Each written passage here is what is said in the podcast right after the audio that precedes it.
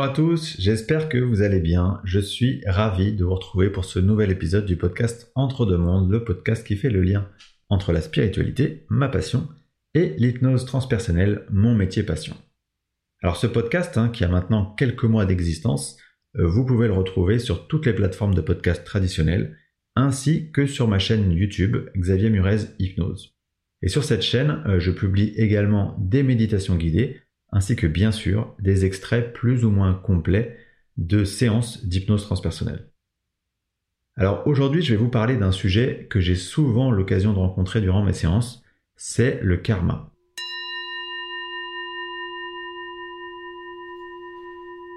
Alors qu'est-ce que le karma? Je pourrais vous parler du karma euh, dans la religion bouddhique, dans la religion hindouiste, mais euh, c'est pas vraiment l'idée ici, vous l'avez compris. Moi, ce dont je souhaite vous parler, euh, c'est de ma compréhension du karma, qui est une sorte de déséquilibre qui a été créé dans une de vos vies antérieures et que vous avez besoin de rééquilibrer dans votre vie actuelle. Ce déséquilibre, il est né de vos actions dans une vie antérieure et ces actions, cette cause, elle va avoir une conséquence dans cette vie-ci. C'est la raison pour laquelle souvent on parle de loi de cause à effet quand on pense au karma. Donc imaginez que vous soyez dans l'au-delà, hein, en train de préparer votre incarnation, et vous avez dans votre passif euh, ce qu'on appelle des dettes karmiques.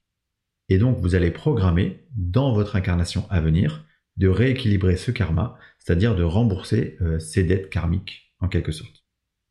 Ça pourrait se comprendre comme une sorte de mission secondaire que vous êtes fixée en parallèle de votre mission principale, qui est ce qu'on appelle la mission de vie. Donc c'est une sorte de passage obligé. Et évidemment, rien ne dit que vous arriverez à rééquilibrer ce karma, hein, puisque rappelez-vous, il y a toujours cette notion de libre arbitre. Alors, j'ai employé le terme de passage obligé parce que, euh, pour le coup, vous serez, quoi qu'il arrive, confronté à cette potentialité de rééquilibrage de karma dans votre vie, ou dans une vie postérieure, parce que ça, c'est écrit. Et quand je dis que c'est écrit, euh, c'est pas forcément à prendre comme une sorte de punition ou de châtiment pour expier ses fautes. En fait, il n'y a pas de punition, parce que, euh, comme dit une personne que j'adore, qui s'appelle Lulumineuse, euh, même si tu as été le plus horrible des enfoirés, il y a toujours une petite lueur en toi qui sait que c'était pas bien. Et cette lueur, elle va faire en sorte que de toi-même, tu auras l'envie d'aller réparer ce que tu as fait. Donc, le passage obligé, il l'est parce que vous, en tant qu'âme, vous allez avoir envie, plus que tout, d'aller rééquilibrer ce karma. Jamais personne ne vous imposera quoi que ce soit dans la planification de votre incarnation. Il faut bien comprendre que c'est un processus volontaire. Autre chose importante, hein, mais vous l'avez déjà probablement compris, qui dit karma, donc déséquilibre, dit déséquilibre dans la relation entre deux âmes. C'est ce qu'on appelle un lien karmique. Donc dans cette vie, vous allez avoir l'opportunité de rééquilibrer un karma avec une autre âme, ou une autre âme pourra elle-même rééquilibrer un karma qu'elle a généré avec vous. Pour simplifier, j'ai fait du mal à quelqu'un dans une vie antérieure, je vais donc devoir réparer ce mal en faisant du bien à cette même âme dans ma vie actuelle. D'ailleurs, on a tendance, euh, par habitude, à considérer le karma comme quelque chose de négatif. Mais, euh, à mon sens, il faut s'enlever ça de la tête parce que, euh, premièrement, rappelez-vous que tout ce qui vous arrive dans votre vie, que vous le viviez ou que vous le ressentiez sur Terre de manière plutôt positive ou négative, c'est une opportunité très bénéfique, très positive pour votre âme de continuer à évoluer.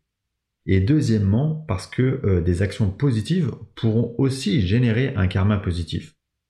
Quelque chose d'agréable qui vous arrive dans cette incarnation et qui sera en lien avec ce que vous avez pu faire de bien dans une de vos vies antérieures.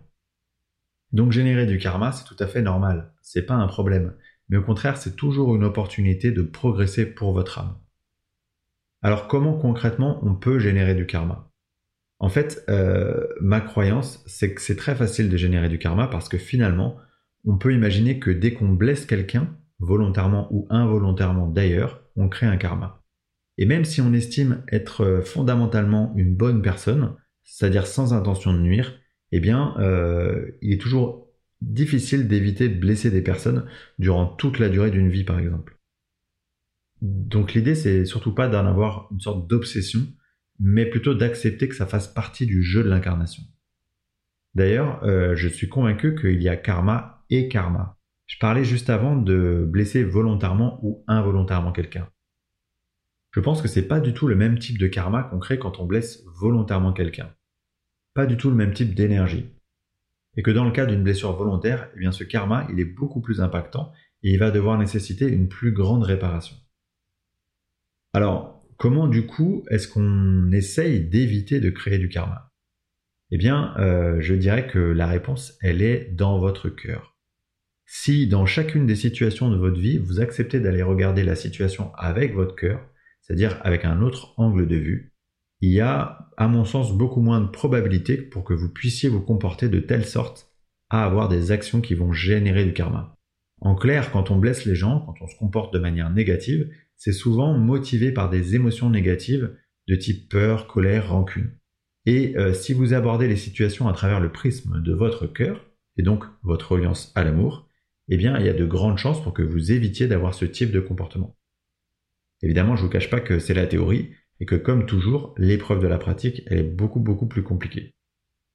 J'aimerais aborder un dernier point concernant le karma. Je vous ai dit tout à l'heure que ce rééquilibrage, hein, ce nettoyage du karma, ça représentait une sorte de mission secondaire pour vous, en tant qu'âme, euh, dans votre incarnation. Et parfois, ces missions secondaires, elles vont vous prendre beaucoup d'énergie. Et euh, vous avez peut-être entendu parler du fait que les enfants qui s'incarnent depuis quelques années sur Terre eh bien, euh, on dit qu'ils sont débarrassés de toutes leurs dettes karmiques. Ma théorie à ce sujet, c'est que puisque la Terre, elle est à un tournant de son évolution, elle va avoir besoin d'être peuplée par des âmes pures, des âmes qui pourront se concentrer uniquement sur la montée en vibration de cette dimension. Et que pour cette raison, les enfants actuellement incarnés sur Terre, ils seraient débarrassés de toutes ces dettes karmiques. Alors, en séance d'hypnose transpersonnelle, hein, je vous ai dit hein, en introduction, le sujet du karma, il revient régulièrement. Euh, on a l'occasion, lorsqu'on se connecte à la conscience supérieure d'une personne ou à ses guides, de comprendre quelles sont ses relations karmiques euh, dans cette incarnation et d'aller se projeter dans la vie antérieure qui a généré ce karma. Tout comme d'ailleurs d'obtenir des conseils pour rembourser ses dettes karmiques. On peut aussi avoir affaire avec ce qu'on appelle des mémoires karmiques.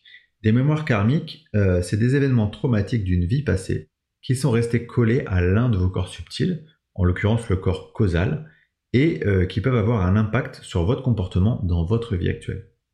Vous donne un exemple. Dans cette vie, euh, vous ne supportez pas d'avoir un collier autour du cou ou d'avoir quelque chose qui, qui, vous entoure le cou, comme un foulard par exemple. Eh bien, en séance, on peut aller comprendre que la raison de cette phobie, c'est que vous avez été pendu dans une vie passée et que cet événement, il a pour répercussion dans cette vie d'avoir euh, du mal à avoir quelque chose autour de votre cou. L'avantage, c'est qu'en séance, on va avoir la possibilité de vous débarrasser de cette mémoire. Si c'est juste de le faire, et c'est bien sûr ce qu'on va demander à votre conscience supérieure ou à vos guides, et si c'est le cas, on le fera grâce à un soin énergétique prodigué par votre conscience supérieure ou vos guides. C'est un extrait de ce type que je vais vous proposer d'écouter maintenant. La médium, qui est connectée à l'énergie de la consultante, va faire le lien entre une douleur au dos et une flèche que la personne aurait reçue dans une vie passée. Je vous laisse écouter cet extrait et je vous dis à très bientôt pour le prochain épisode du podcast Entre deux mondes qui parlera des corps subtils.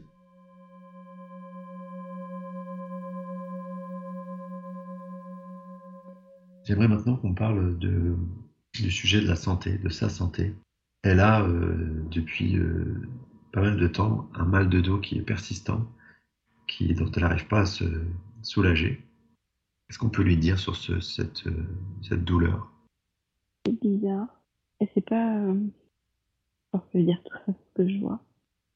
C'est comme une lance en fait qui traverse. Euh, c'est pas comme une ancienne blessure. On est dedans, puisque effectivement, quand dans un voyage chamanique, elle avait perçu en fait que qu'elle avait reçu quelque chose dans le dos, comme euh, une pointe, soit une lance, soit une flèche, quelque chose qui lui perçait le dos et qui était euh, comme une blessure d'une autre vie. C'est la même image. Qu'est-ce que, euh, du coup, il y, a, il y a à comprendre de cette blessure? Est-ce que, que, cette blessure, elle a encore un, un écho aujourd'hui pour une raison particulière? Alors là, je veux plus les, les, attaques par derrière et justement ce, cette notion de, de se méfier, de peut-être être en méfiance avec ce qui se passe derrière, et de lâcher prise peut-être là-dessus, de ne pas craindre que tout arrive par derrière. Ou... D'accord. Donc, ce qu'on dit, c'est que cette, cette, cette douleur, elle est encore, elle est là pour rappeler que qu'elle doit se libérer de cette, Oui, cette peur quelque part, c'est ça? Peur, oui, d'être un peu oui, poignardée dans le dos par derrière, qu'elle n'ait pas de, de cette injustice en fait, qu'elle n'ait rien pu faire, c'est arrivé, elle n'a rien pu faire pour éviter ça. Et oui. Est-ce que du coup, cette- ce, ce, ce blocage quelque part, euh, aujourd'hui, on peut le libérer ou c'est à elle de faire son propre chemin sur ce, sur ce sujet-là? Alors c'est un peu pareil, c'est 50-50, on peut donner l'impulsion aujourd'hui et elle peut faire aussi un travail de, son côté 50-50. D'accord. Alors, on va commencer à donner cette impulsion.